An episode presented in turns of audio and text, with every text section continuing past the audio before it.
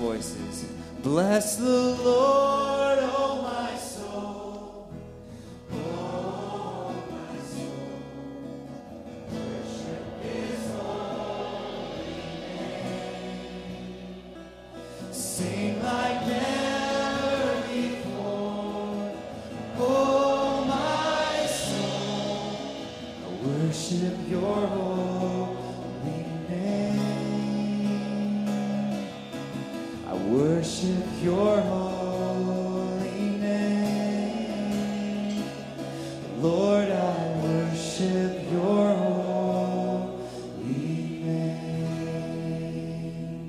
that's the desire of our hearts this morning, Lord, that we just bless your heart, Lord, that the name of Jesus would be lifted in this place, Lord. We ask that once again you would you would just speak to our hearts, pierce deep into our hearts with your word this morning, Lord, that our hearts, the soil of our hearts, Lord, would be soft and re- ready to receive the seed of your word.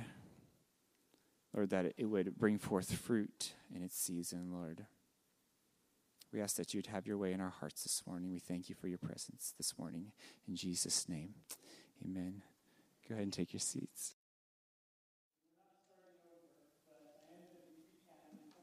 We've learned Ephesians chapter 2, and as you've heard, we're working through this series in Ephesians, and we're at the part where we talk a lot about family. We talk about husbands, wives, marriage, as well as parenting is going to be coming up, what it means as parents as well as children. But this morning, my goal is to show us what this thing called the gospel and our marriage, how they actually marry together.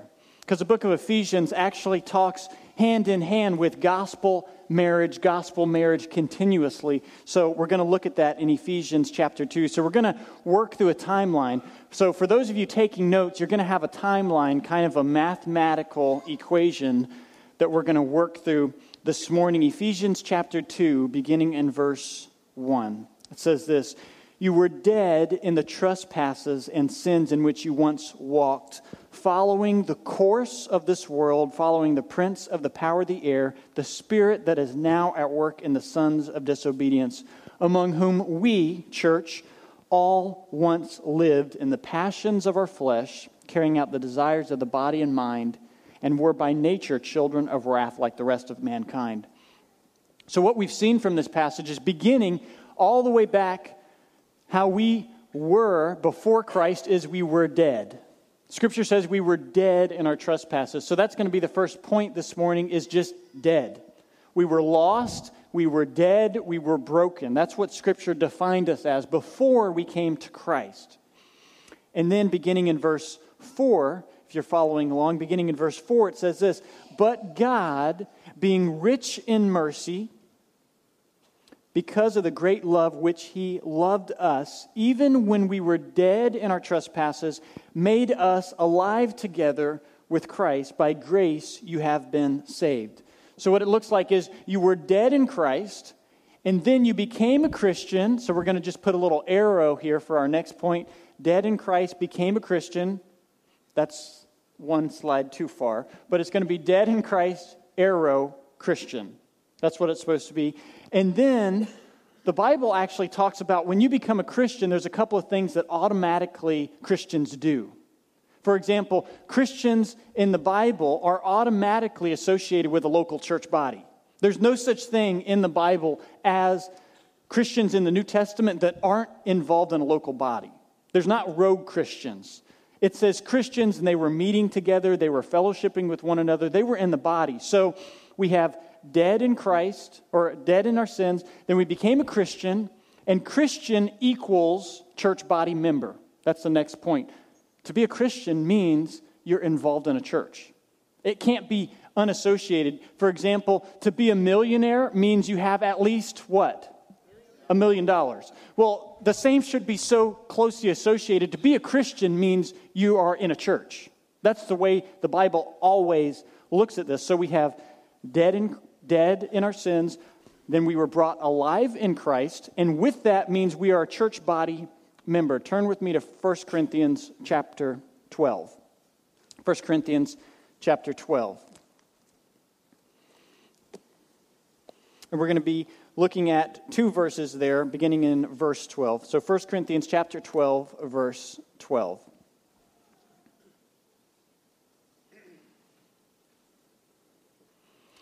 And this verse says this For just as the body is one and has many members, and all the members of the body, though many, are one body, so it is with Christ. Skip a little bit down to verse 27 there. It says, Now you, church member, you are the body of Christ, and individually you are a member of it. So, Scripture has given us, we were dead in our sins, we came to Christ, we believed the gospel.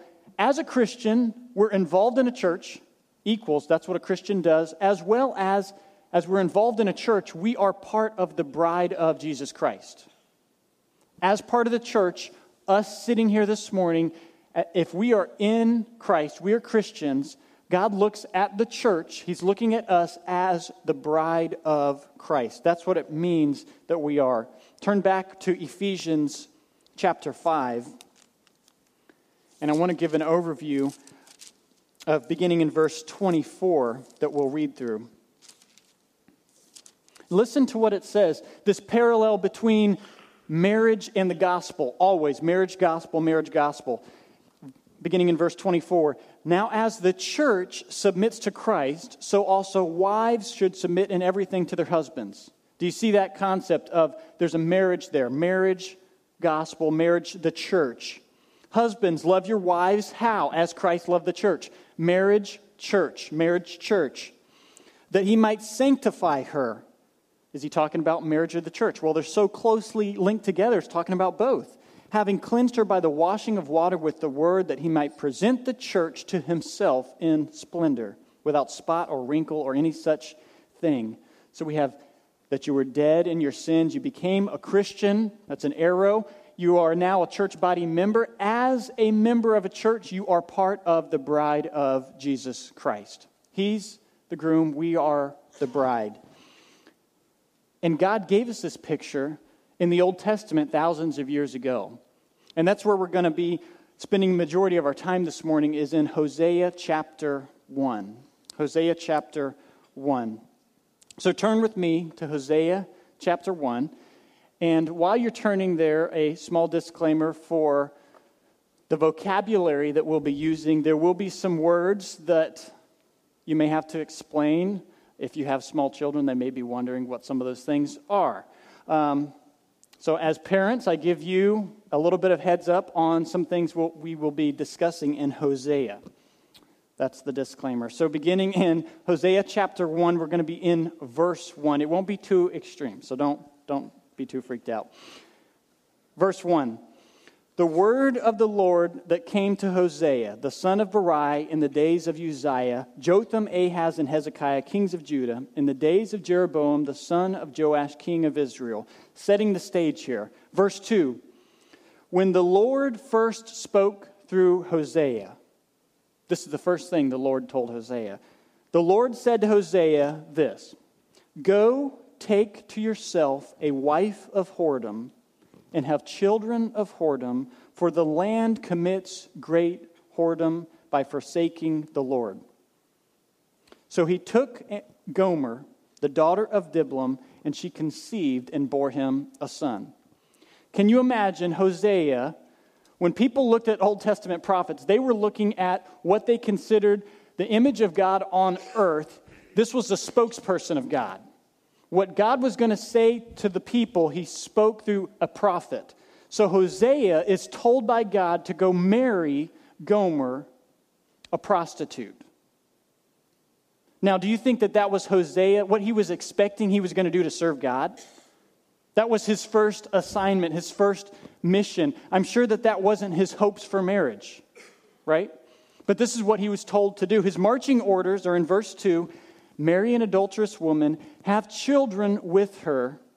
And later we read in Hosea, he was commanded to love her, cherish her, honor her, and be faithful to her, even when she was unfaithful, even when she didn't honor him. And the question we need to ask is why would God do such a thing? I mean, why would anyone want to be married to a spouse that they knew was unfaithful? I mean, it's one thing to enter into a relationship and have no idea exactly who the person you're marrying is, which we don't always know exactly who we marry until later, right? Right, church? We don't know everything about our spouse until later. Well, this is in advance. He says, You will go marry somebody who you know is living this way. So, why would anyone want to do that? Why would someone want to marry and spend the rest of their life with somebody who was running away from them, who would pursue their own selfish desires rather than pursuing with you? Well, the surprising answer to that question is God would. God would enter into that relationship. And he tells Hosea why he's supposed to get into this marriage in verse 2. He says, Because the land commits great whoredom by forsaking me, the Lord. And it's almost as if God is saying, Because Israel is my bride, my spouse, and she is continually committing adultery on you, Hosea, your marriage to this unfaithful person is going to show those living around you that they continually are unfaithful to me. Your marriage is going to show that. This marriage will be for my purpose. Israel, or God is pursuing Israel as Israel is pursuing others. Just like Hosea, if you've read the story, is pursuing Gomer, and Gomer always pursuing another man continuously, to where she goes and gets herself in trouble and he buys her back continuously, always pursuing her. God commanded Hosea to be faithful to Gomer when Ho- Gomer didn't deserve it. Hosea's marriage was, he was not just going to be a prophet in what he preached, he was going to be a prophet in the way he lived, in his marriage. Can you imagine every day having to deal with that? This isn't just a story make believe. He actually went and, and married this woman being faithful to God and had to deal with the day to day situations that this brought up. And this marriage to this prostitute was a small glimpse of a faithful God marrying an unfaithful people. And thousands of years ago, they saw this glimpse of a faithful God marrying an unfaithful people, and they wondered what it meant. And for thousands of years, they've seen this. And at the time, they didn't know exactly what that would be fulfilled in. But we in the church are fulfillment of that. Now, we are not Old Testament Israel. But later in the New Testament, we see how the church, Jew or Gentile, Greek or Hebrew, if you've been in Christ, you are part of the church, part of this thing called the bride. You've been grafted in. So, this glimpse between Hosea and Gomer's marriage was a small glimpse of what Jesus Christ was going to be married to us, the church. Well, what does that mean? Well, it means in the, in the illustration that he gave us of Hosea and Gomer, we are who? church? We're Gomer. That's who we are. We are the unfaithful spouse. Jesus, who owned everything, would give to us who deserved less than nothing and pursued us to be this type of spouse. Specifically, if you're a Christian this morning and you're in a church body, you are the bride of Christ, and this is what it's like for God to be in a relationship with you. Now, maybe you didn't come, this, come to church this morning thinking in the mindset of, I'm the unfaithful, adulterous spouse. I mean, I'm getting up and going to church. I just gave, I just sang worship songs. Listen, this is the glimpse that God has given us back in the Old Testament of who we are now. I mean, and it was a small small glimpse, but this is what this is what it's like for God to be in a marriage relationship with us. And we're going to unpack this a little bit. He is the perfect spouse and we are the ones who are is promiscuous. He's the pure one and we're the impure. He's the faithful one and we are the unfaithful. I mean, what an accurate picture God has given us of ourselves in this woman called Gomer. Look back in a description here, and it says this about her She's the daughter of Diblaim, a worshiper of Baal, worshiping what she wants to worship. Are we not the same way? Known by everyone, what everyone is looking for in the short term, but what nobody wants in the long term.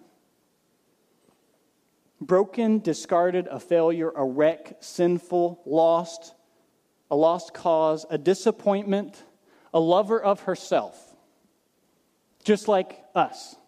Lover of ourselves, lovers of the things we want to do, the things we want to say, the actions we want to pursue.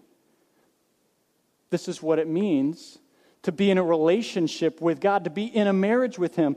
Listen to what it says in Hosea chapter 3.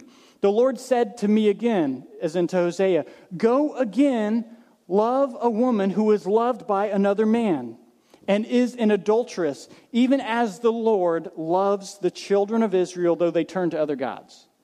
So he's saying again to Hosea, listen, you're not going because she's faithful. You're going because I'm faithful. And you are representing me, and I'm faithful, God, so you will be faithful to her regardless if she is unfaithful to you. This is the gospel and marriage in the church, and it's going to affect everything that we have seen. It's the same for all of us. So, Christian brothers and sisters, do we understand when we enter into a relationship with Jesus Christ? It's not just saying, I'm going to add a little bit of God into my life. It's really saying, He is my Lord, He is my Savior, He is my King, He's going to be head of my household, He's going to be the leader of everything I am, and I'm going to submit to Him in all ways. Marriage and the gospel. Just as we read in Ephesians, husbands, Loving your wife. Wife, we are the wife, submitting to the husband. So we submit to God because He is the authority. That's what it means when we give ourselves over to that. Our eyes are the ones that continue to wander, our hearts are the ones that run away from God. I mean, do you see yourself in the picture that you are Gomer in your relationship with Christ this morning? Or is it somebody sitting beside you? Or is it somebody else in the church or somebody that you work with? Because if you don't see yourself in this picture of Gomer, I would say you're probably not a Christian. Because that's what it means is I understand how broken I am compared to a faithful God. That's how much he loves us. Listen to these two verses. Colossians 1:21, "And you who once were alienated and hostile in your mind, doing evil deeds towards God." Romans 5 6. You see, at just the right time, when we were powerless, Christ died for us, the ungodly. It was always based on his faithfulness. We are the last pick, we're the undeserving, we're the ones that were rejected, infected, sinning. But God pursued us. It's the picture of the gospel and our marriage. And maybe this morning you're thinking, wait a second. I'm not, I'm not outliving how Gomer lived. I'm faithful to my spouse. I give. I come to church. I try to do what's right. I volunteer. I'm not living the type of lifestyle that Gomer lived. I'm not that type of spouse. Listen, you're also not married to Hosea, okay? You're married to Jesus Christ. So, in comparison of Hosea married to Gomer, we're married to Christ. And that comparison is far worse than Gomer ever was. Are you following me? That's, that's this comparison. It, it was so much on a small scale, it's almost incomparable to our relationship with God that we are that spouse continually running away. We are far worse than Gomer ever was because we have a far greater, faithful, loving spouse that's pure and holy every time. Every time. And I don't tell us these things this morning to tear us down. I don't tell us these things to destroy us. What needs to be destroyed is the image we have of ourselves that's good. That needs to be destroyed because it is true. We are the unfaithful spouse, we are the broken individual, but that's only a small beginning part of the gospel. The rest of the gospel is yes, you are the unfaithful spouse, but God is the faithful spouse. And he pursued you when you were not worth pursuing. I mean, he shouldn't have even started on the process of pursuing you, the process of loving you, the process of being faithful to you, because you know what? He knew what you were beforehand. It wasn't like he entered into a relationship and figured out, oh man, this person's really messed up. No, he knows all things. He knew what you would do, who you are now, and what you're going to do tomorrow. And he still chose to be a faithful spouse and to come after you. So when we see this picture between the marriage and gospel, it should change a lot of things in our life. A lot of things. So we're going to work through some of those things. One thing that it should change is this if we are the bride of Christ, listen, Christ died for who? Be careful how you answer this. Christ died for the church. We are a part of the church.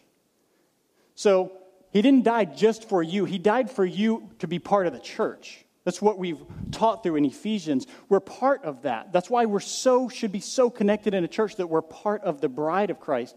He died for the church. He gave himself for her, scripture tells us. So we should not be so flippantly committed and uncommitted to a church. To be a Christian, you should not just jump into a church and then jump out of a church. Because this is the bride of Christ. You don't jump in relationships and out of relationships in marriage. You shouldn't. I mean, this is what God is teaching us. So, this view of marriage and the church and the gospel should change how Christians react to church, jumping in and jumping out over little reasons. There should be a good reason if you ever leave a church, a biblical reason. And a biblical reason would be this maybe they're teaching false teaching, they're not teaching the gospel. Well, that's a biblical reason you can separate yourself because I would say that's not even a church to begin with, right? A church is one that faithfully preaches the gospel. 1 Corinthians chapter 1, I want to read this. There's, um, you don't need to turn there. Says this I appeal to you, brothers. It's just talking about unity in the church. By the name of our Lord Jesus Christ, that all of you agree that there be no divisions among you, but that you be united in the same mind and the same judgment. For it has been reported to me by Chloe's people that there is quarreling in the church. What I mean is this each one of you says this I follow Paul, or I follow Apollos, or I follow Cephas, or I follow Christ. And he asks this Is Christ divided? Was Paul crucified for you, or were you baptized in the name of Paul? What it means since we're the bride of Christ, we should have unity in the church. So there should not be divisiveness or disunity in the church over trivial matters. Why? Because God doesn't do that with us when He should. So we represent the bride of Christ, the church that He died for. So there should be unity in the church until God allows you to break fellowship with somebody in the church or the church itself. False teaching is a great example of that. Titus 3:10, here's an example of being relieved from that commitment. Here's how you can be relieved. As for a person who stirs up division after warning him once and then twice, have nothing more to do with that man. That's one way. You're in a relationship with somebody, a brother or sister in Christ. They're being divisive. The scripture gives you a warrant and a justified biblical reason to follow those steps and then say, I can't have fellowship with you anymore. But that means you can't just break fellowship when somebody doesn't act or do what you want them to do. All of this plays in the gospel and marriage into our relationships. What about our family? How you treat your children, how you treat your husband, how you treat your spouse. This gospel marriage relationship affects those things too. Why? Because God was perfect in himself and he invited us to become part of his family. He never speaks a harsh word to us. There is no condemnation for those who are in Jesus Christ, even though there should be. He should condemn us, but yet he has forgiven us for the blood of Christ. When we have received that extension of God's love and grace in our life, it should change how we speak to one another. It should change how we speak to our spouse It should change how we honor one another. It should change how our children talk to us, talk to each other, and how we talk to our children. So, Christians, what about our marriages this morning?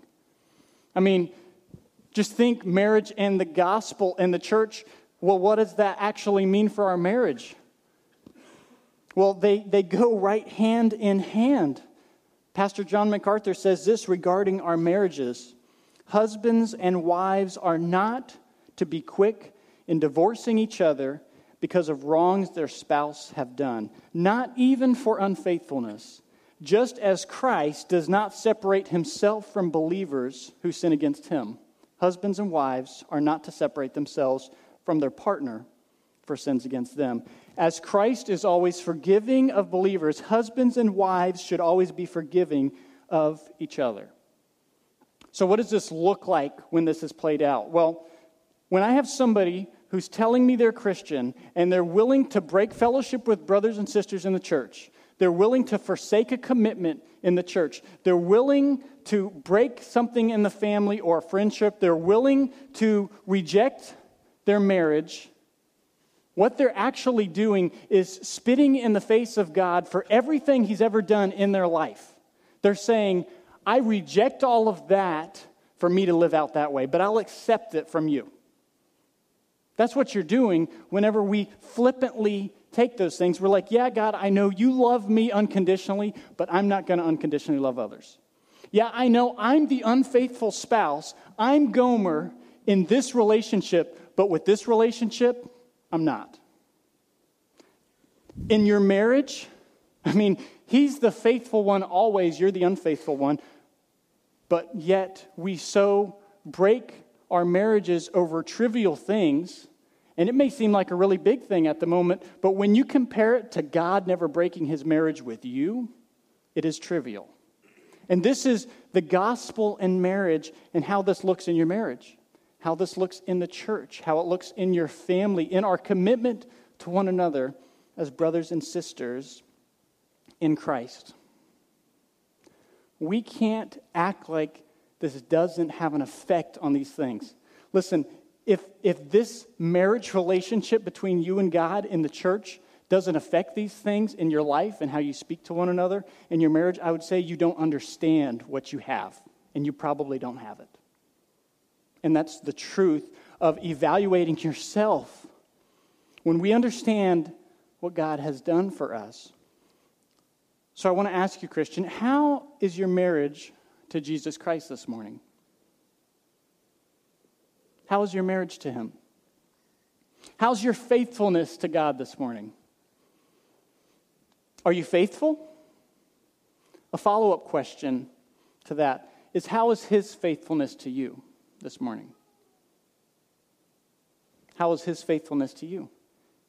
Praise God that it doesn't depend on us because we're unfaithful.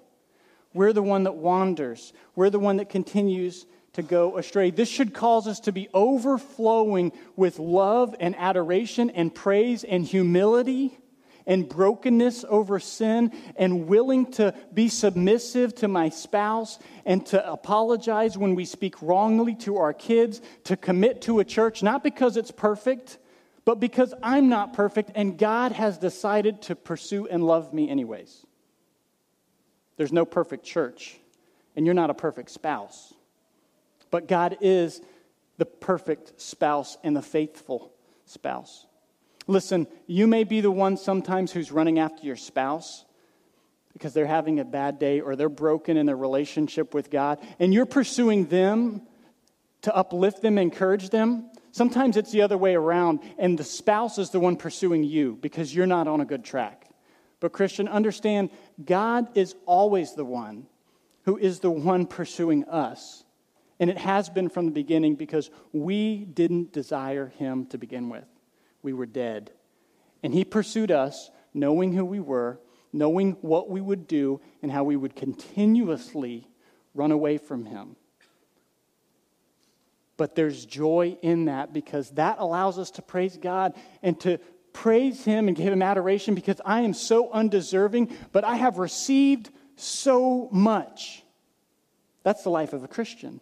And that is the marriage between the gospel and the marriage, the bride, what we are called to be in the church. Would you stand with me as we pray and dismiss this morning? Let's pray. God, we thank you for what an accurate picture you have given us in the book of Hosea, God we are that broken spouse who is unfaithful, continuously running away from you. We have our own desires. We say what we want to say. We do what we want to say sometimes. But God, we thank you that you don't do that to us. God, we thank you, you don't give us what we deserve. Because it's not just that we deserve divorce, we never even deserve to know you at all. God, that is this thing called the gospel and marriage and how they go hand in hand. God, we thank you that we are the bride of Christ. God, help us in our commitment to one another. Not because they deserve it, but because you've called us to do it and we don't deserve to be committed or in a relationship with you. God, help us to be committed to a church body as Christians. That you would even call us your bride. What a miracle and blessing that is. God, may this message so soak into our hearts where we understand our brokenness, how much we need you. God, we thank you that all the things you've done. I, I pray that this message of the gospel and marriage may soak into every area of our life because it affects everything. It should affect everything. God, we thank you for who you are. We thank you for loving us, pursuing us, dying for us, and offering us salvation. God, we thank you in Ephesians 5 that you say that you come and you've washed the church, us, with your blood, to where we, when you look at us, you see us as clean, spotless, without a blemish, even though that is everything but who we were. God, what a joy and privilege it is to be able to call you Father and that you are our husband. God, we thank you for your faithfulness and give you praise for who you are. It's in Jesus' name we pray. Amen.